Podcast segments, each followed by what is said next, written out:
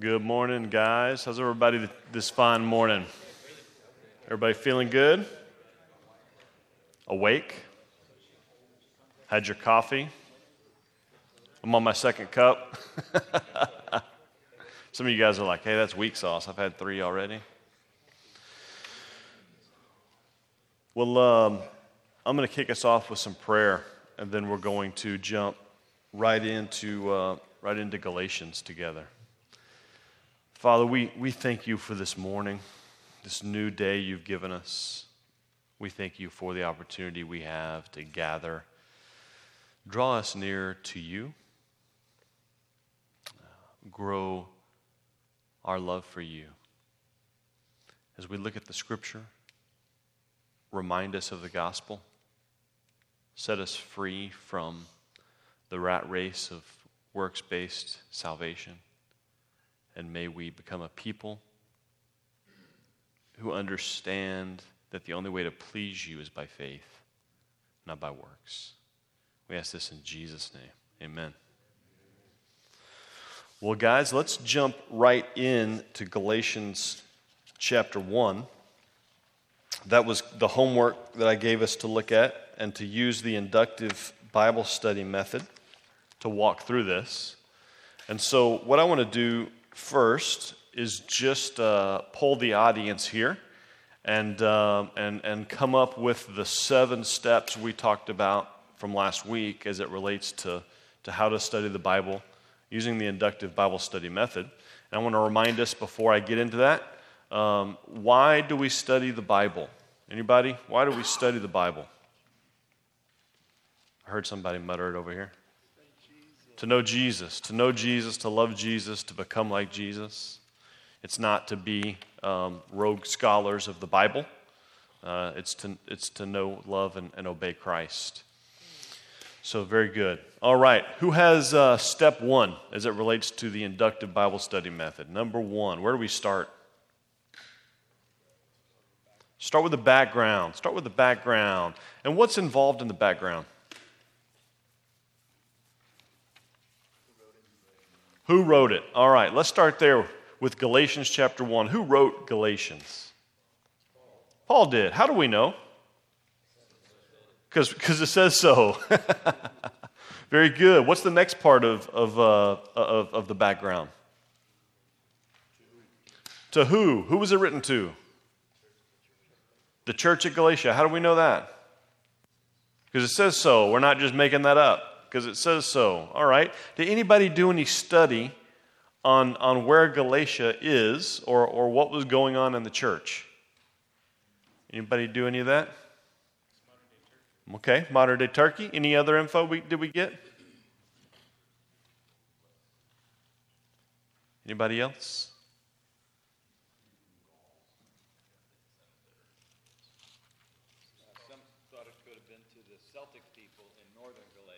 Okay. Good. A couple of different places they thought it might have been specifically. Yeah. Good. Good. So we're kind of narrowing it down to an area. Anybody else?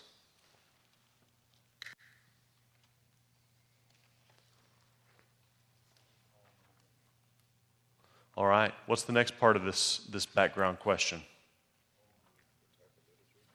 What type of literature? It's an epistle, isn't it? It's, it's, it's, a letter. Now, for just a minute, why is, why is that important? Why is it important that, this is, this is a, that we, we approach it as a letter and not as prophetic, for example? It's the manner of address. So that, that then tells us how we should interpret it, doesn't it? That, that the things that are said are things that, that we don't have to find allegory behind, right? If it says it, that, that's the way it is, right? Good, good.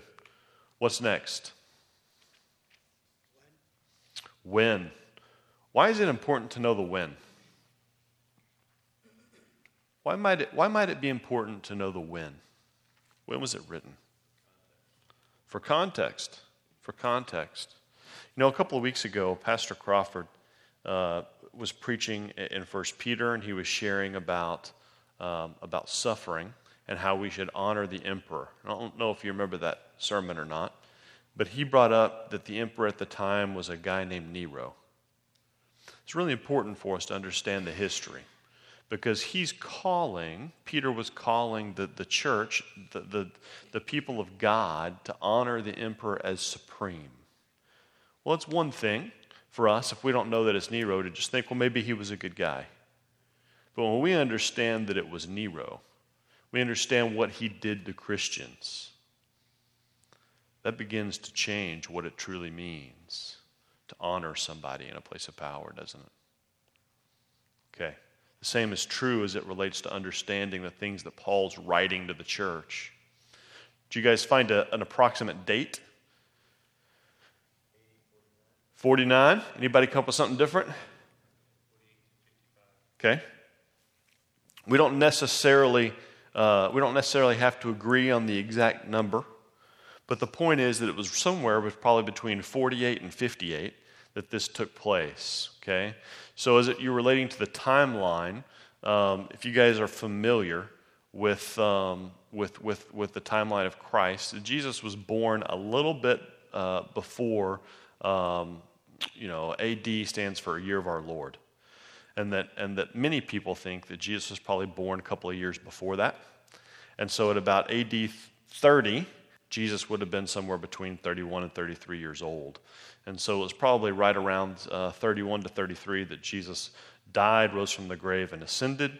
And then, so we've got some, we've got some time that has passed as it relates to, uh, to when things were written. Now, some people would place this book a little later.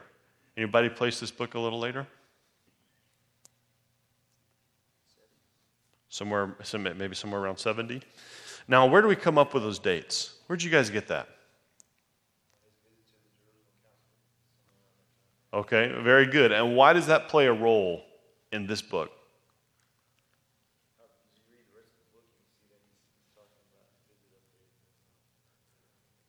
Very good. So now we're beginning to date the letter based on what we know about Paul's mission, missionary journeys, what he was doing and what was going on in his life.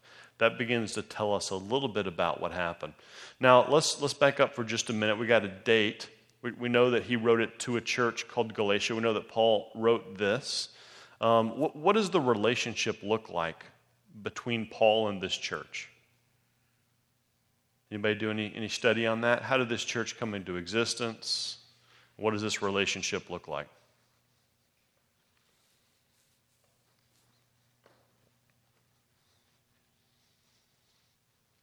Any of you guys familiar with Paul's missionary journeys?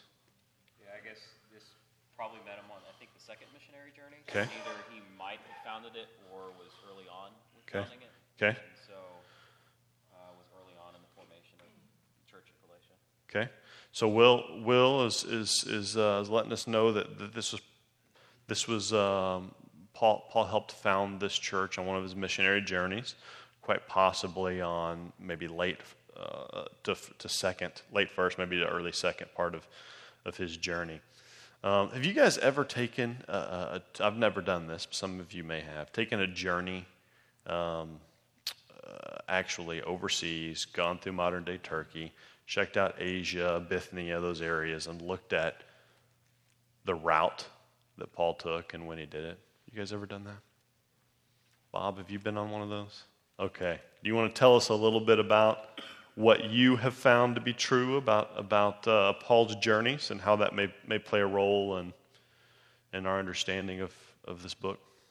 Well, first of all, it was a rough journey. It wasn't uh, flat, uh, easy to trans, uh, you know, pass through. Mm. So all those journeys had their, I mean, it was strenuous in and of itself. Yes. But um, people were much more tribal, and so there was an awful lot of um, competition or almost uh, nationalism to their area, and uh, so there was a pride kind of in who they were. So it's a big deal to hear a whole new framework for life and adopt it. because you're fighting the tradition which has a lot of history. And these people tended to be uh, aggressive, would be one way to say it. But, you know, everything we know about the um, Vikings, you might think of that, the Teutonic tribes, that all came from this area. In fact, we can go back 4,000 years before Christ, and this area was a key area that we get the Anglos from, the Saxons from, the Jutes from, uh, lower Scandinavia, the Vikings, all of those. So this was not a people that were easily accepting of someone new, nor, you know, you, you read about Paul being at times abused. That was common. I mean, these people were rough people. Yeah, yeah. And uh, again, because it's tribal, there's no national government coming in and saying, you know, that's not. And so you talk about needing to trust God because you literally are in the hands of these people who are uh, rather aggressive, and you are attempting to touch a framework that they already have one. I mean, that, that's a huge challenge. That's exactly right. Thanks for sharing that. Um, one of the things that, that I was hoping would pull out is what Bob just said is the idea of the independence of these people. I mean, just um, I don't know if you if you guys have ever experienced um, a, a- neighborhood or a people group or an area with just a strong identity based off that neighborhood or that area. Any of you guys ever grow up in, in a neighborhood or anything like that? Tell me tell me about that. Where's that? I said Roswell. Roswell. what? We're, we're rich. We, we got money. We like to go to McDonald's. Yeah. Anybody else? I grew up in Queens, so there was a In Queens. sense of community, Yeah, real neighborhood. Yeah. block parties and that kind of. Yeah, yeah, yeah. What were some of the things that it meant to be from Queens? So to say you're from Queens, what, did it, what does it mean that you're from Queens? Ah, it depends like what what what public school you went to, or Okay, kind of your turf, okay. where you play ball, Uh huh, uh huh. So, so that, that, that's your neighborhood, that's your world. who you root for. Okay, okay. Anybody else? I've done a lot of uh, travel down in Venezuela, and uh, the communities down there are, are, are walled, walled off and, and protected with glass in the top of the walls. There's one gate in and one gate out. Uh, like, like the subdivision that, Wow. that we might live in here, that would be walled in with one gate in and one gate out. And um, usually uh, there's extended family that lives in that community as well, not just uh, just neighbors, but Right. you know sisters and brothers and their families as well. But it's it's it's walled in. Yeah, sometimes it, it begs the question is it designed to keep us in or keep people out? Yeah. Yeah, that's good. Anybody else? Come from a place of strong identity? The, idea here for us as we, as we begin to interpret is to understand that as Paul was, was uh, writing this letter, he's, he's writing it to real people. This isn't just um, this isn't just a letter that's being received um, by, um, by, by, by a guy that, uh, that hasn't had a history, that hasn't had a past, by, by a lady who, who hasn't been formed by her culture. These are, these are real people that live in a real place. And, and, and that, that means something significant for, for us is that when we begin to translate this, when we begin to look at this, when we begin to interpret this, because um, somebody's done the hard work of translating for us, we, underst- we, we begin to get into the mind of the people. What is it that they were hearing when Paul began to say this to them? Why was it so important that the thing he's saying is the thing that he's saying? So we're going to get there in just a minute. What's, let's, let's move on to, uh, to step two. What, what's step two? Paraphrase. Paraphrase. Anybody want to share with us a paraphrase. Uh, specifically, let's use let's use verses 6 and 7. Anybody want to share with us a paraphrase of verses 6 and 7? Yes, sir. Keep it between the ditches. Okay. Okay, good. Keep it between the ditches. My dad used to say that to me a lot. Yeah, that must be one of those white, white guy phrases right there. Keep it between the ditches.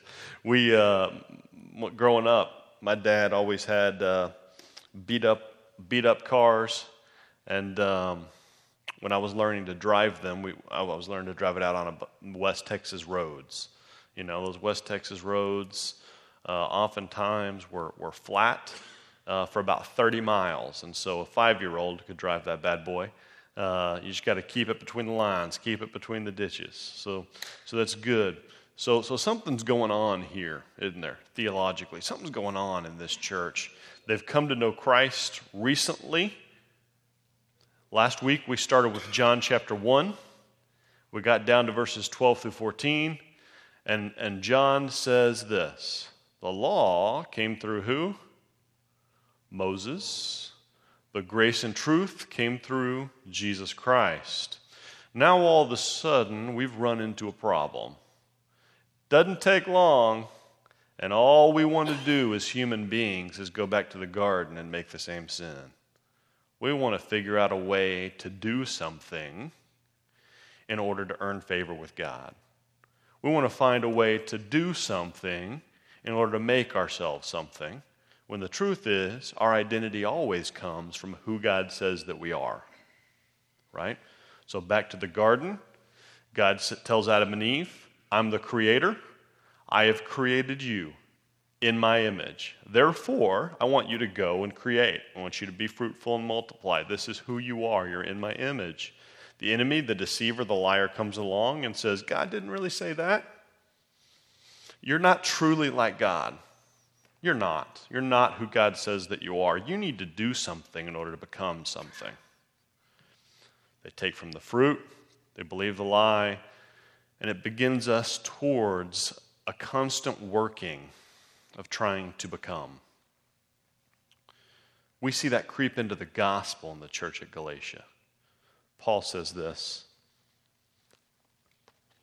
I am astonished that you are so quickly deserting him who called you in the grace of Christ. There's that word grace. And are turning to a different gospel. Some of your, your translations may say, turning to another gospel. In verse 7, not that there is another one, but there are some who trouble you and want to distort the gospel of Christ. And he says this But even if we or an angel from heaven should preach to you a gospel contrary to the one we preach to you, let him be accursed. As we have said before, so now I say again if anyone is preaching to you a gospel contrary to the one you received, let him be accursed. So, based on your, your, uh, your summary here, keep it between the ditches. What then would we say would be those? What are the ditches? What are the boundaries?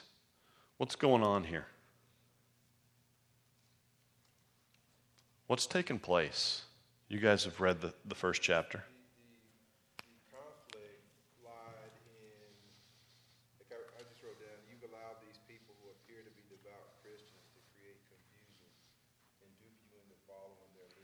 and, you know, I guess keeping it between the ditches mm-hmm. is,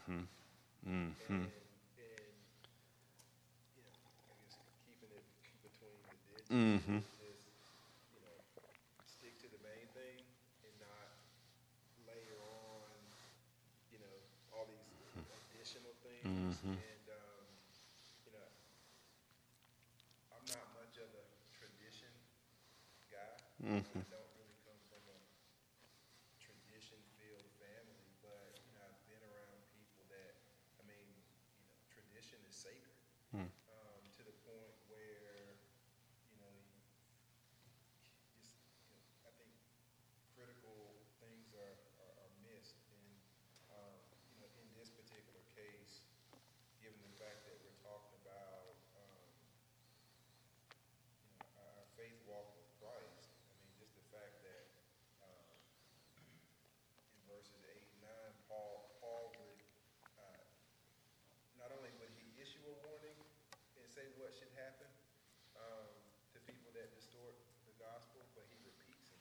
Mm-hmm. Mm-hmm. That's exactly right. What, what's going on here historically? Anybody, anybody want to speak specifically? So Carl Lester did a great job of saying, here's the reality. People are showing up and bringing their legalism. Did you guys do any study and figure out what that legalistic specifically was? What that, that Judaizers Okay. were trying to blend Judaism and Christianity, Mm-hmm. saying that the Gentile had to be circumcised in order to be a, in order, he had to be a Jew in order to be a Christian.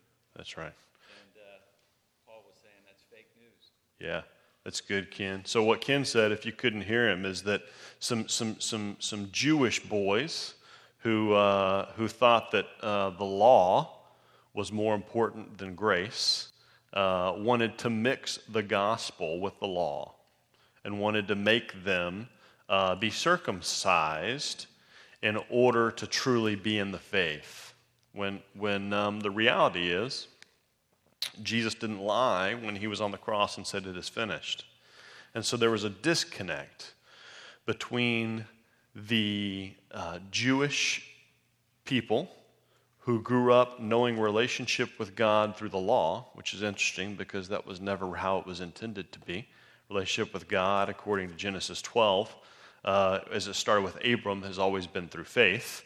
Uh, and the law shows up to show us the righteousness of God and how we don't live up to it, but, but how, how we need God to step into our life and to change us and to, and to give us mercy and to give us grace. Um, and so we show up, and, and, and, and this church is trying to get off the ground.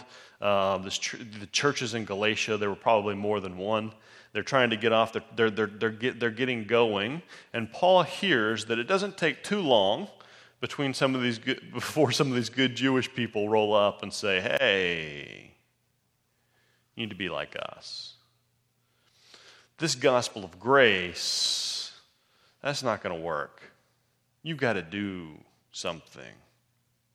You've got to do something. Yeah. So, did these Judaizers, did, did they come from the church at Jerusalem? Did they come from James, or does it? 'cause it seems like what it says, right? That's a good question. So, throughout the, so I don't know if you heard Will. Will asked, where did these Judaizers come from? Did they come from James? Um, did they not? So, anybody, before I, I don't want to answer every question. Anybody have a, have a thought on that as it relates to, uh, to what took place? I think we can look at Acts and get a good idea of, of, of, of, um, of where these people came from. Anybody have any ideas?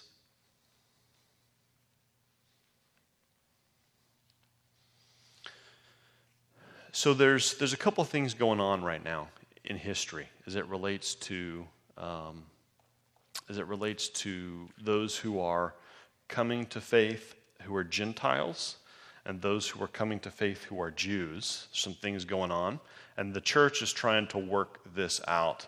But then you also have a whole other group, and they're the Jewish people who, who, who are not Christian, uh, who, who have not placed their faith in Christ.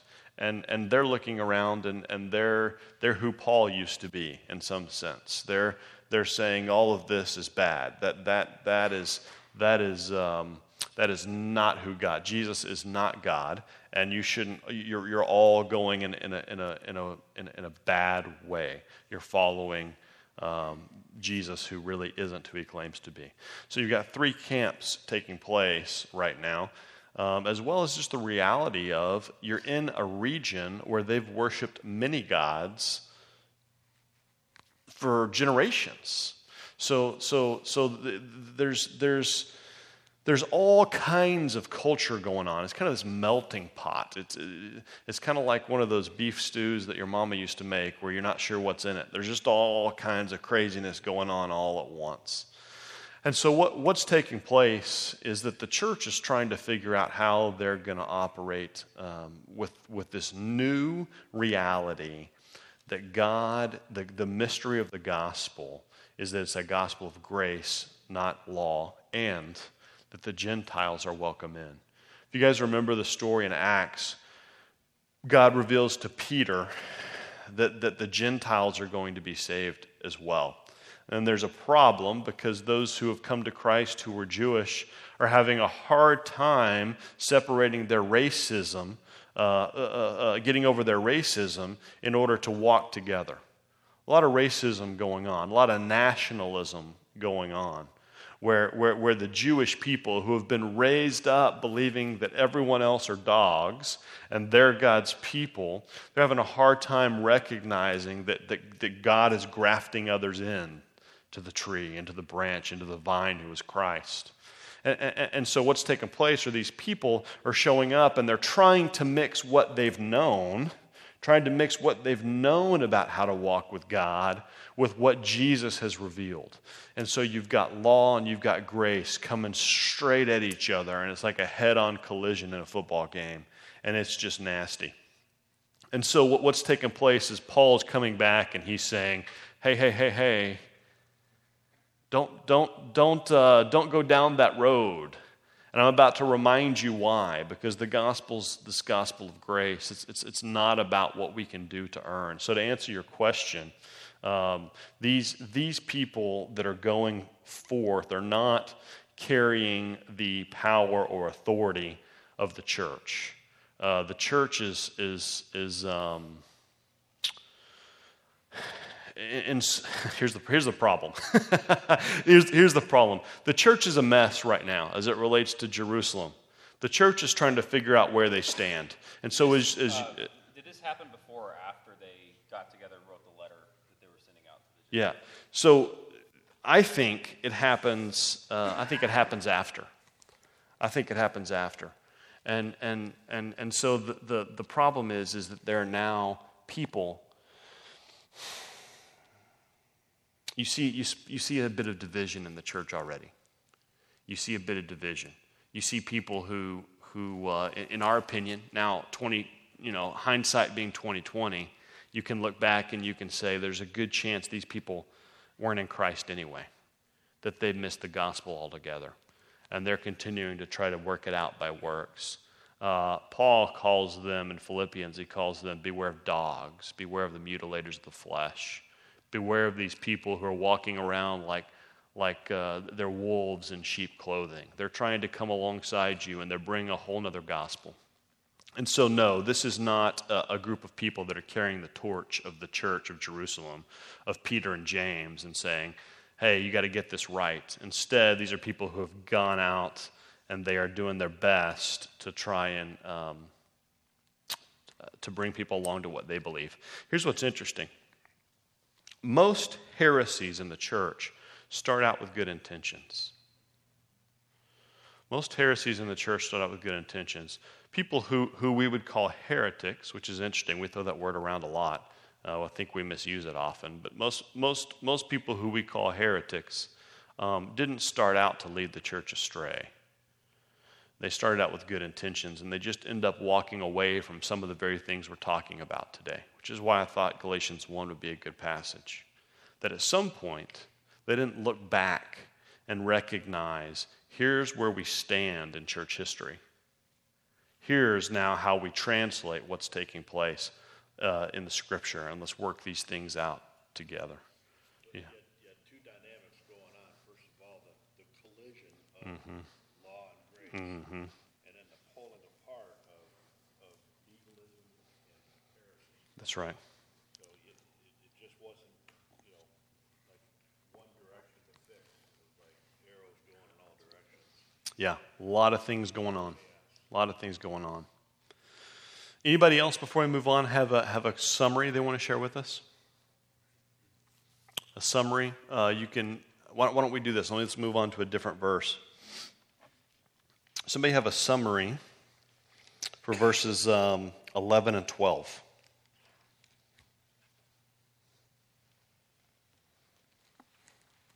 Eleven and twelve, in their own words.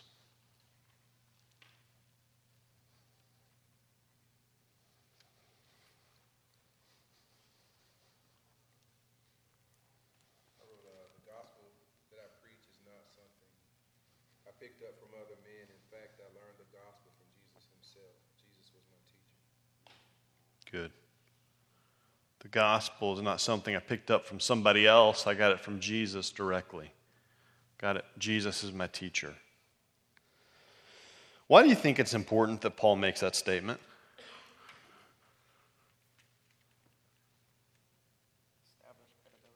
He's establishing credibility because some people are questioning whether or not he's truly an apostle. That's right, question his authority.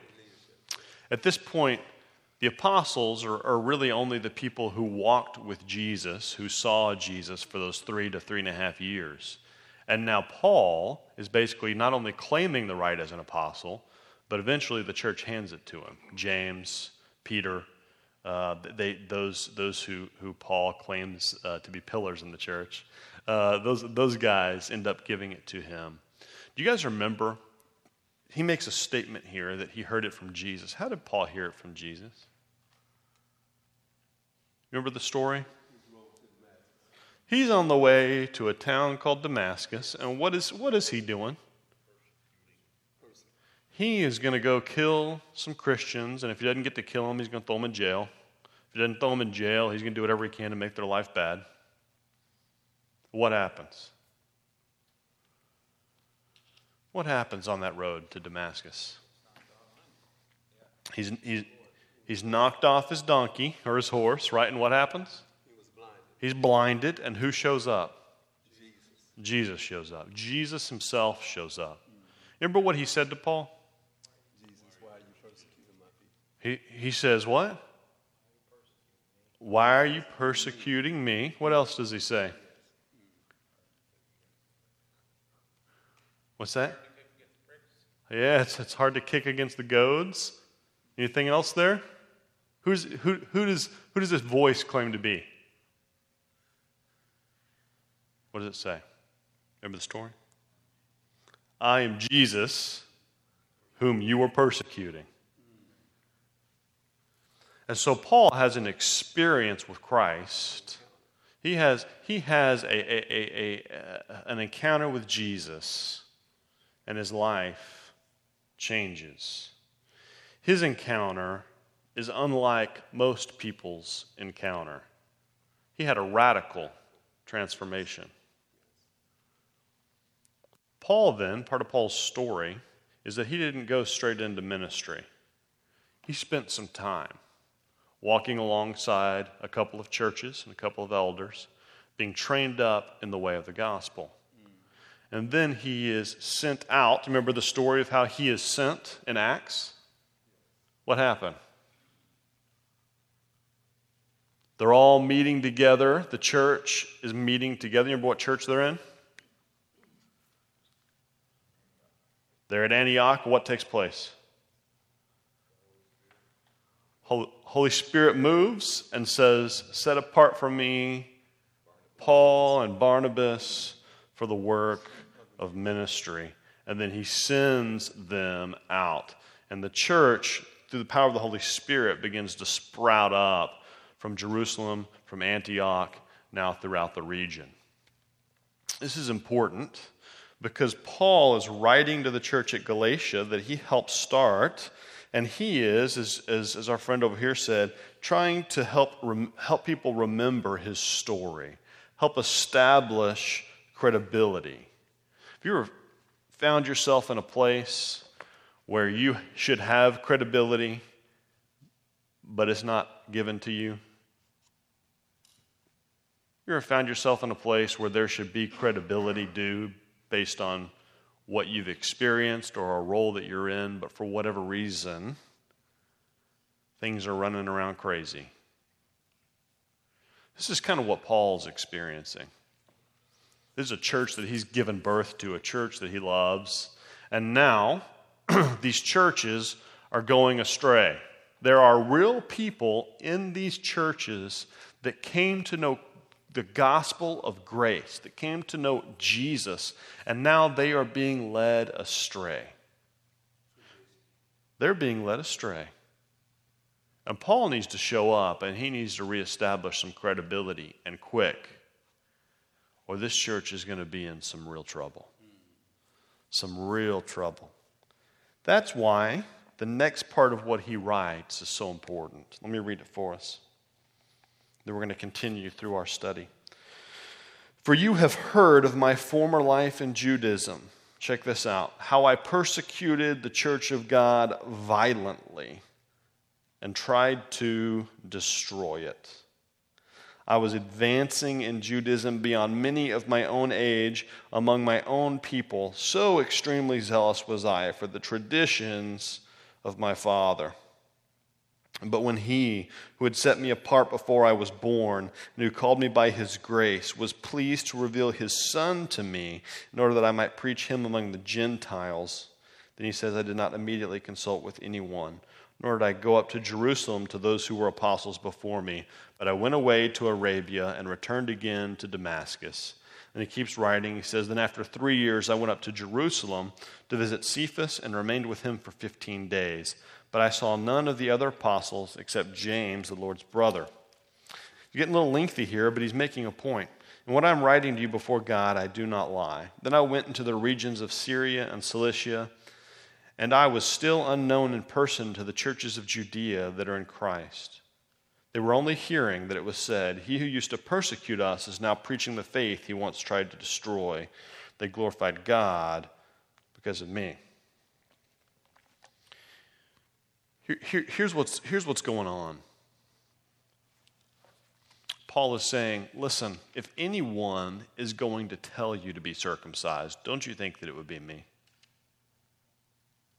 Did you catch that? I'm not lying to you guys. I've received the gospel from Jesus himself. If, if anybody was going to tell you to follow the ways of Judaism, wouldn't it be me? Look at my life. Look at my history. Look at my background. Guys, rest. I, am the authority on Judaism. now I'm the the authority on the gospel because I've heard it straight from Jesus, who has all authority.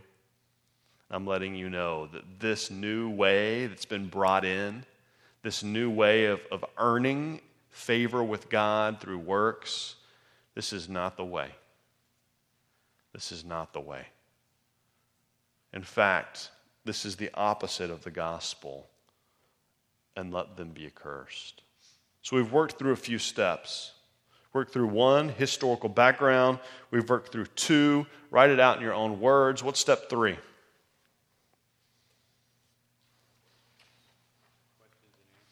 Questions and answers. Anybody have any questions? What, what questions were brought up when you read through this?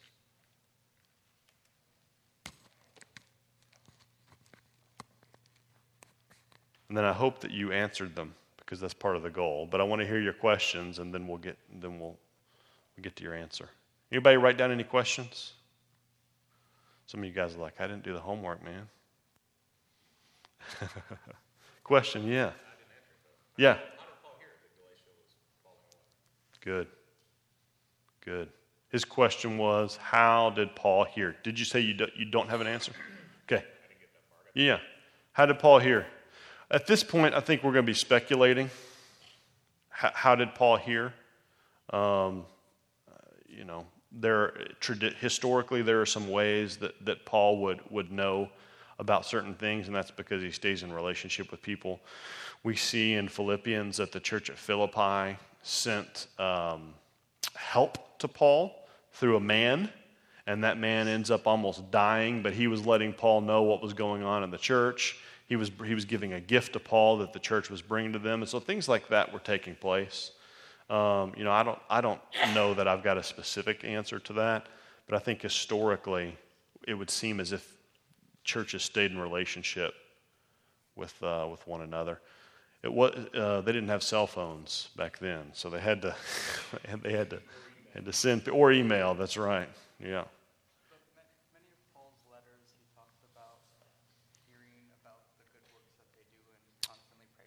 That's right. I'm sure him being interpersonal with the church and starting it wants to hear in letters or yep. back and forth. Yep. Then, and the point is, he heard, right? That's the point. He, he heard this is what is going on. Anybody else? Any other questions? Yes, sir. It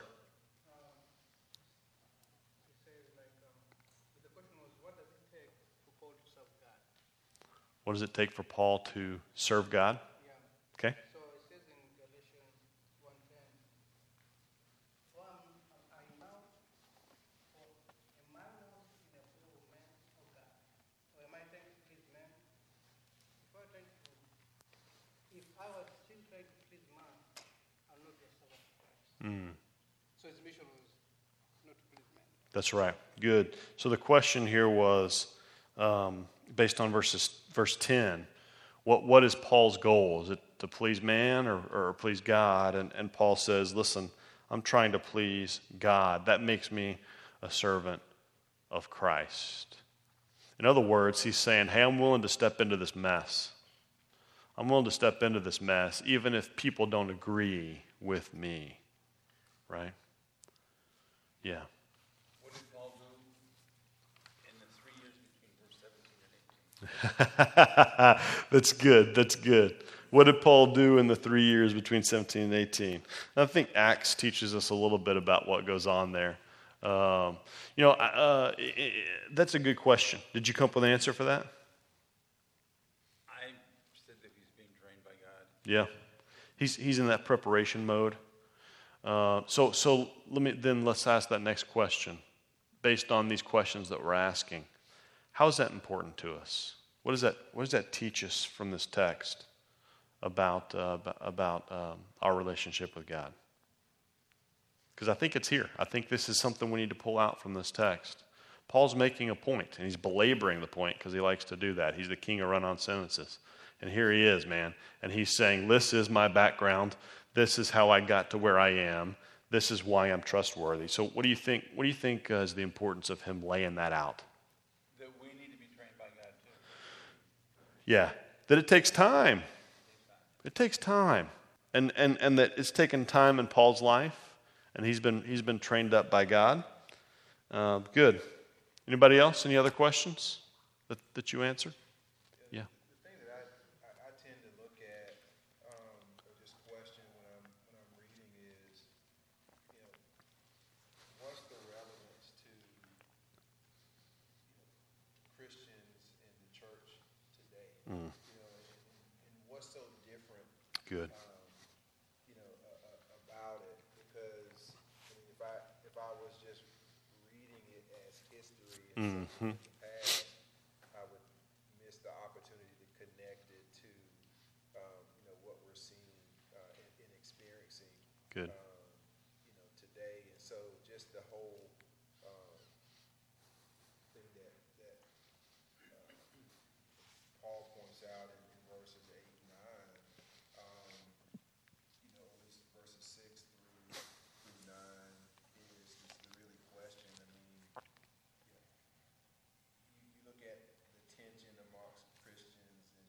and, and within the church today, and you just kind of wonder, have we allowed ourselves to, to be duped and buy into uh, a, just a different gospel Mm-hmm. uh, because of what the gospel is supposed to to represent and, and, and reflect. And when I think about, I just, I'm just stuck on this. What did you say? Keeping it between the ditches. Is that, Mm-hmm.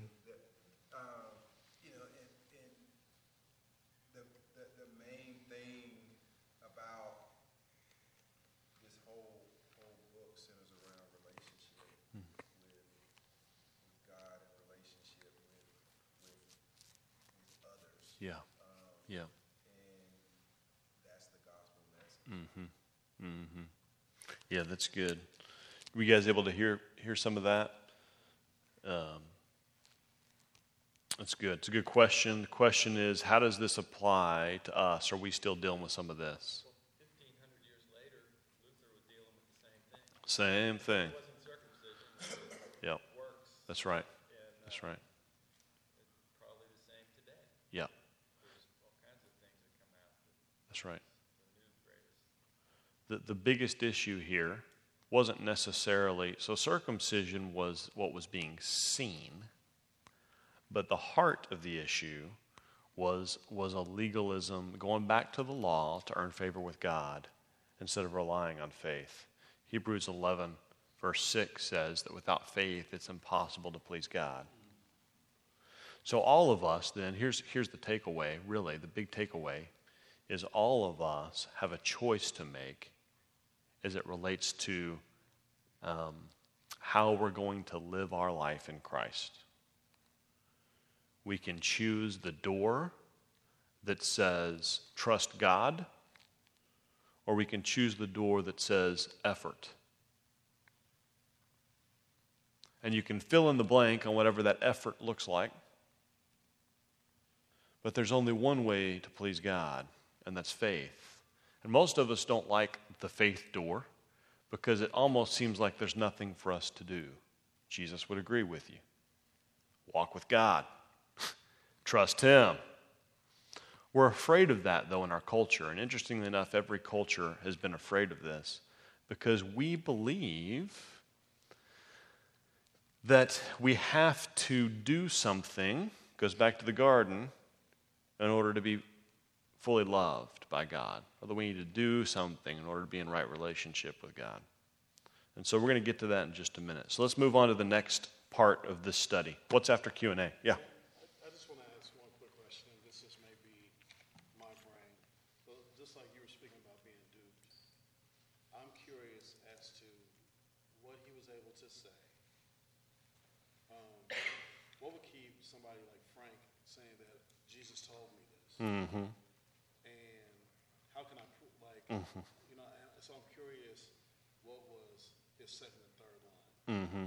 Because once you tell me that, you know, I walked with Jesus, and Jesus told me all that, why couldn't Will say that? Why Right. I say that? Right. And, I, and I'm curious as to how was it? Did he have other people vouching for? I mean, how?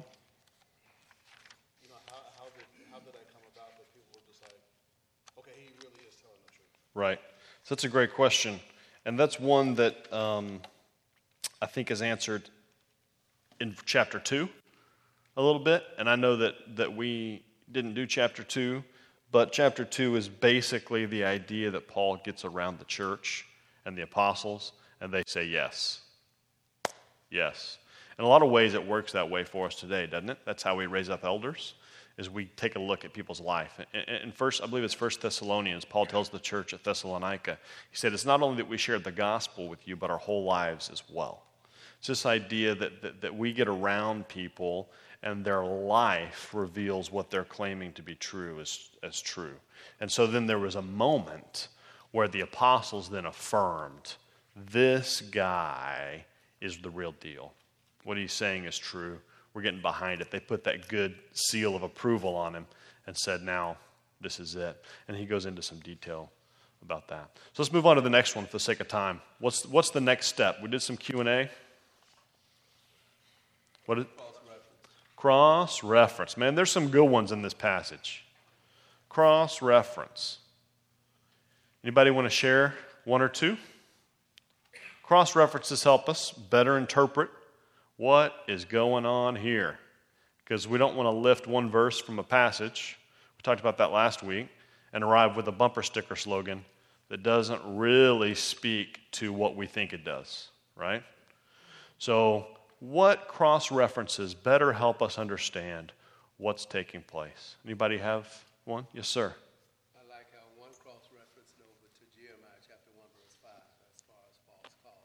Okay, good. Can you share that with us? Yeah, before you, before you was formed in his mother's womb, I called you. I called you. Okay, good. So, so Paul is basically, he, he understands the scripture. What he's saying is, listen, this is, uh, I mean, this guy, I'm, I'm going to say this, this is, this is PG 13. This guy, I'm, I'm going to bring it back to PG. I, I thought about it for a minute. Let's do this. This guy, uh, this guy was not afraid to roll up and reveal who he was. He, had the intestinal fortitude to show up and claim this. Ooh. Can you imagine? I mean, he knew who he was. He knew who God had called him to be, but at the same time, he was profoundly humble, recognizing where he had come from and that he's just a servant of Christ. He's only claiming what he's claiming because he knows that God has put him in a place for a reason, for the good of the church. That's good. That's good. Okay? Cross reference. Anybody else? Dan, you got one? Chapter 9 of Acts, the story about his conversion, Good. it goes into detail about the background of what he's at. Good. And uh, then he had, thinking about his in, instruction.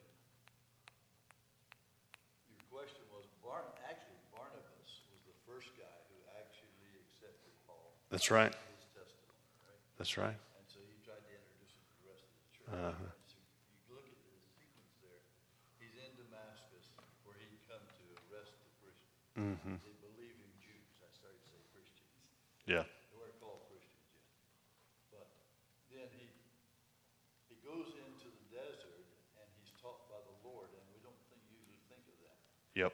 He actually had the appearance of the Lord, but all through his life he sees the Lord again and again Mhm. and is instructed by him. He tells us in various places. In other words, in 1 Corinthians 7, he talks about, I got this from the Lord. Yeah. And he's talking about marriage. Yeah. That's right. That's right. So Christ is teaching him all through his life. Uh-huh. When he says, "The Lord I serve stood with me," and he's on the ship, and he, That's right. we're going to be shipwrecked, but we, we're all going to be saved. Mm-hmm. The Lord is appearing to Paul all along and teaching him. That's right. So when he went into that desert for maybe 40 days or whatever to be taught by the Lord, just like the Lord went after his baptism was in uh, fellowshipping with the Lord. Mm-hmm. He comes back to Damascus and he's there three years preaching the gospel to those people and growing up in the gospel. That's right. Before he ever goes to Jerusalem. Mm-hmm. Then after he goes to Jerusalem, he goes back home to Tarsus for 12 years before Barnabas comes and gets him and says, we need your growth there. We need you in Antioch helping us. That's right. So he's been teaching and growing up in the Lord all of that time Mhm. before he becomes ever available to teach the church and to, uh, to start his missionary journeys. That's right. So we, if we don't look at that time span for his own personal growth, we miss it. And that's really important for us as it relates to our own journey because we want to we want to uh, waste little time, don't we? We oftentimes, this is a sin of my life, I greatly overestimate what God can do uh, in my life in five years and greatly underestimate what God can do in 50. And, and, and, and, and Paul seemed to have a humility to say, I need to be trained. I need some time. But at the same time, I'm not waiting around. I'm going to share the gospel that I know. Uh, I think sometimes we don't live in a balance of that. It's we're either training or we're doing. When really we're called to do both. We're not going to wait for 15 years before we share the gospel as Christians. But at the same time, we need to recognize that there needs to be a maturity in our life before we can, we can find ourselves in positions of leadership and authority. And those things take time. That's good. Any other cross references? Hebrews chapter 11. Hebrews 11. Yep. Here it is. Here it is. It's by faith, guys. It's by faith. One of, one of my one of the cross references I have written down, you know, is verse in verse eight. He says, "But even if we or an angel from heaven should preach to you a gospel contrary to the one we preach to you, let him be accursed." Yeah, 2 Corinthians eleven fourteen, right? We, we see we see that Satan masquerades as an angel of light. That's the one you're talking about, right? Yep. We see Satan masquerades as angels. You ever sat there? You ever thought about this question? This is a question that comes up when I read this. But even if we are an angel from heaven should preach to you a gospel contrary to the one we preach to you, why would an angel roll up and preach, preach a go- gospel contrary? Well, because it's, a, it's an angel that's fallen. It's, it's a fallen angel who's, who's not about serving Jesus, it's about serving uh, his own purposes. And this is really interesting that Satan masquerades as an angel of light. And so, so uh, if you look back at different um, religions throughout uh, the course of history, they tend to all point back to an angel of light. You ever notice that? Go back and listen to the, the history of Mormonism.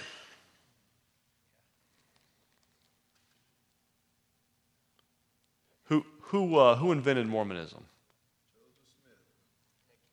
Where did he claim to get a vision? Who did he claim to get a vision from? An angel of light? Go back and read up on Jehovah's Witness. Where do they claim to get an Listen, deception, deception is so easy because it seems so right. Deception is so easy because it seems so right. Yeah.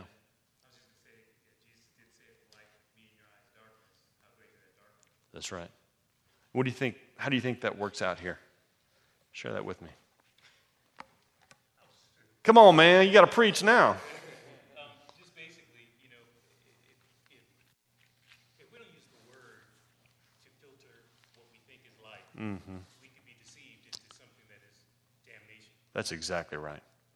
It's so important for us that we look at the scripture and have a right way of interpreting it, or we can wind up down a real, real bad road. Real bad road. And as you look at the history of Christianity, there are a lot of different denominations, a lot of different, to an extent, I would even call some sects uh, that, that, that lead people astray because they walk away from finding interpretation in the scripture and instead they're getting it from what other people say right yeah right over here carlos Uh, that is the last warning from Jesus and the disciples when they, they asked him, tell, tell us when going to be the last, uh, the last, the, the end Mm. of, uh, of the times. He say, watch out, the, watch out that nobody deceive you. mm-hmm that's right. Deceive. Deceive. It's out there.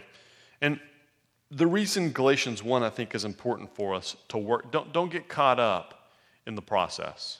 I said this last time. Don't get caught up in the seven step process. This is this is not uh, how to this is not alcoholics anonymous. Don't get caught up in the seven step process okay the point of all of this is that we draw nearer to Jesus, that we're interpreting Scripture correctly, so that we don't end up like many in the Galatian church and many in our church today that have been deceived for a lot of different reasons, because we don't understand how to stay uh, focused on what the true gospel is.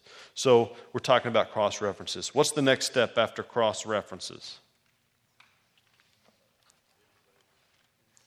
Insights. Insights. So I've been kind of dropping, so we've been dropping some insights all along, but I want to propose, I want to add this from last week. I want to give you guys four questions.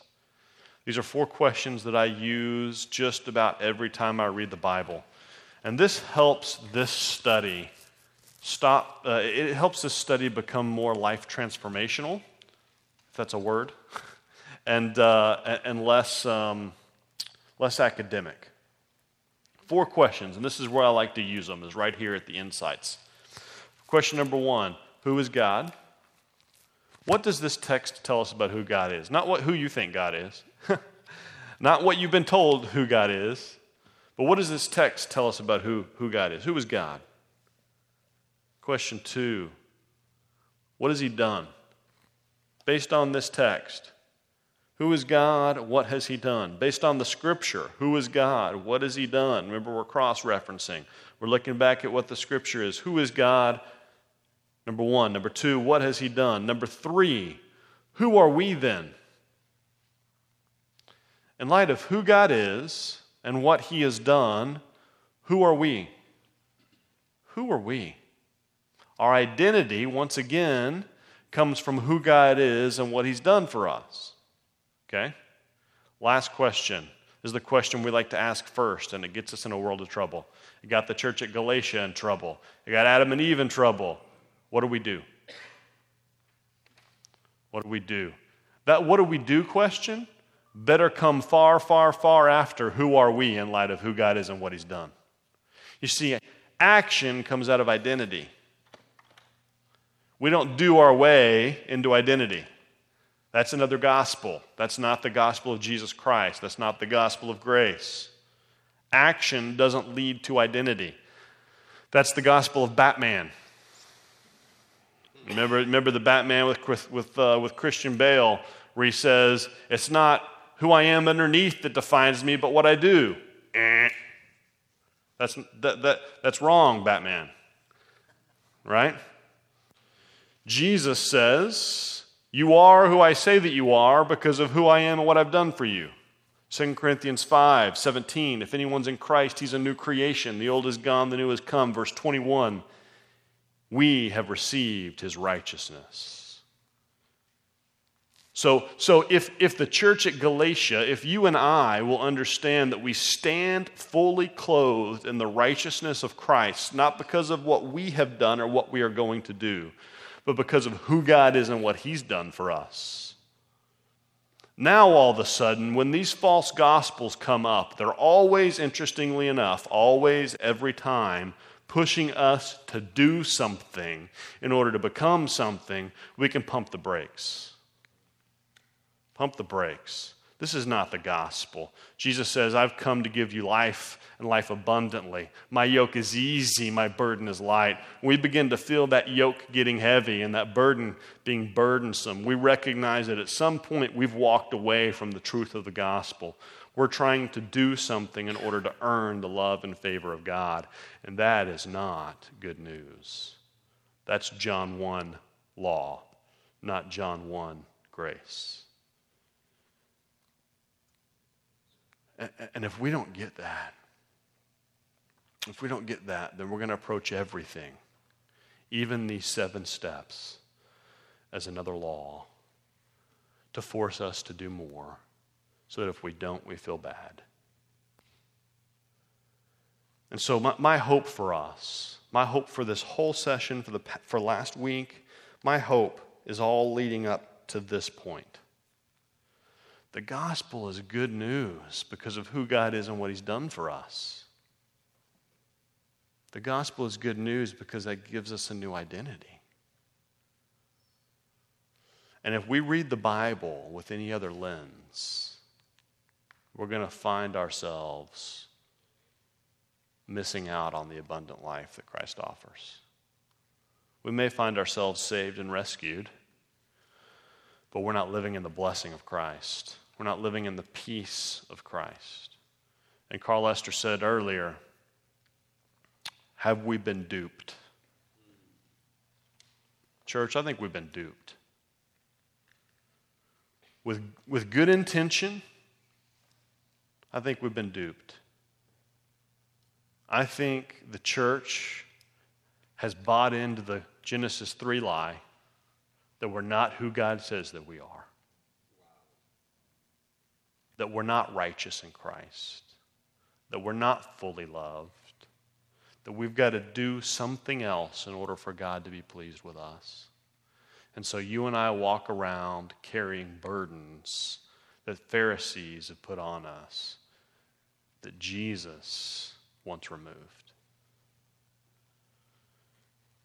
We've, we've, we've walked around missing out on the good news of Christ. And so I want to ask you guys this question why are you here? What made you desire to get up at 5:30 or 4:30 in the morning, come to a 5:30 study? Was it so that you could know Jesus more and be transformed into his likeness? Better understand his perfect love? was it because you felt like you owed him something? Was it because you felt like it's time that you did something? Because God's not pleased with you. Why, why, why did you make the decision to be here? The decision to be here, uh, being here is a good thing. But the way we approach everything leads us to a destination. And, and part of my story, part of, part of my life, as I spent most of my life in Christ, burdensome and weary and tired because I didn't believe who God said that I was. And so I made disciples so that God would love me. I shared the gospel so that God would love me. I woke up at 4 a.m. and went to 5:30 meetings so that God would love me. I joined ministry so that God would love me. I preached the gospel so that God would love me. I loved my wife so that God would love me. I loved my kids so that God would love me.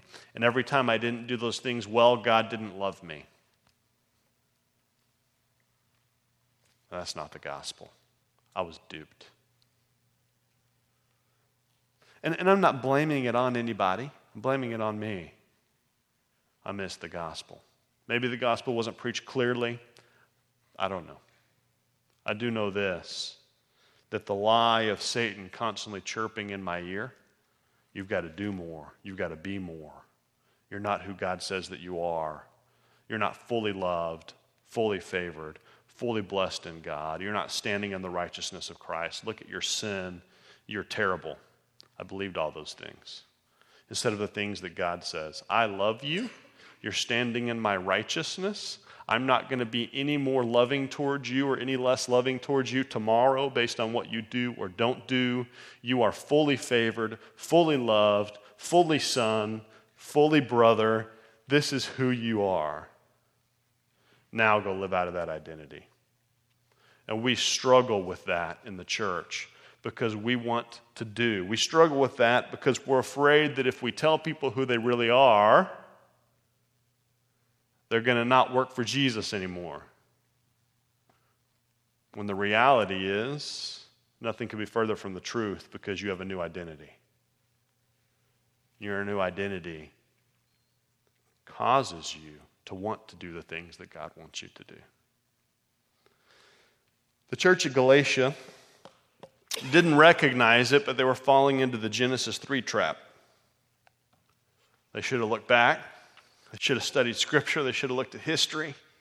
They should have understood that we please God by faith, Abraham, Genesis 12, that we are who God says that we are, Genesis 1, 2, and 3, and that we stand fully clothed in the robes of righteousness in Christ, and that on our worst day, I'm Christ in Josh Lilly.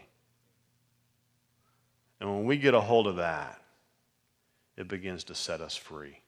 Because we can study the word at 5:30 every stinking morning like I did for years. And if we're doing it because we want God to love us more or we want to become more of who God already says that we are, then we're just going to absolutely go down a path that doesn't lead to blessing and freedom but that puts us back under the law. And the law, the law is a curse. It's not freedom. Where does it end? Where does it end for you and me today? How do we finish with this inductive Bible study method? What's, what's the final step?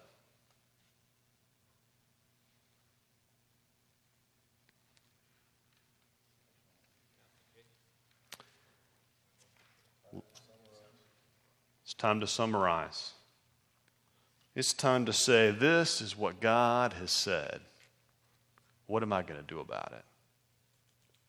What am I going to do about it? And so, my prayer for us is that we don't study the Scripture to know the Scripture, but we study the Scripture to know Jesus. My prayer for us is that we would apply the truths of the gospel, who God is and what He's done for us, and who that makes us, into our life so that the things that we're doing would flow out of our identity instead of trying to create an identity. That's, that's my hope for us. My hope for us is that when we see Galatians 1, we see that we're just like the church, that, that it's easy for us to be deceived and duped, but that God loves us. And so I want you guys to spend a few minutes, we're ending a little early, spend, spend a few minutes writing down your takeaway. What did you learn about the gospel? What did you learn about the importance of studying it the right way? So, as we walk forward, as we move forward together, we're walking in the true gospel, not in something that we've created. Let me pray for us. You guys then write that out. Uh, you can talk about it at your groups, and then you guys are. Do you have anything? Yeah, well, so take time to write that out. Um, take a few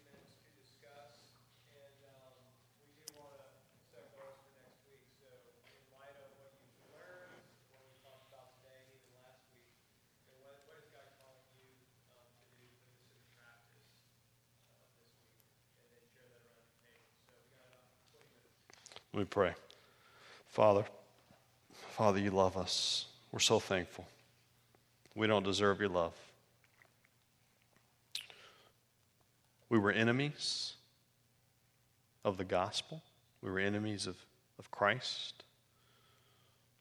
Our sin was like filthy rags.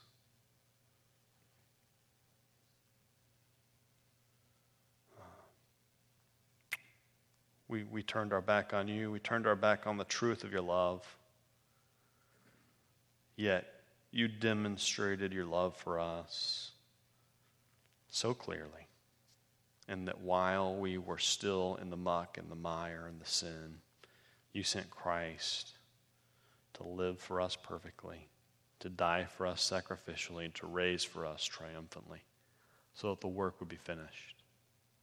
So that by your grace alone, nothing that we can do.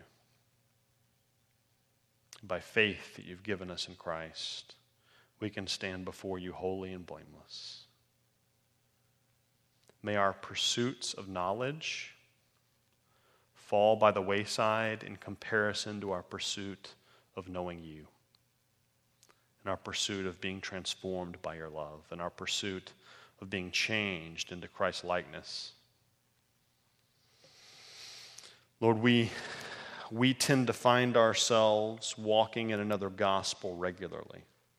The gospel that we received of grace and truth and faith is a gospel that, quite honestly, we don't believe. And so we try to work it out ourselves, only finding that it leads us back to the door called self effort. We just, we, we need to repent today. We thank you for the good news of the gospel. We thank you for meetings like this at 5:30 that help us better know you, Jesus. May all that we do and why we do them be for the right reasons. Give us takeaways. Help us to better understand how to study the scripture so that we can know Christ.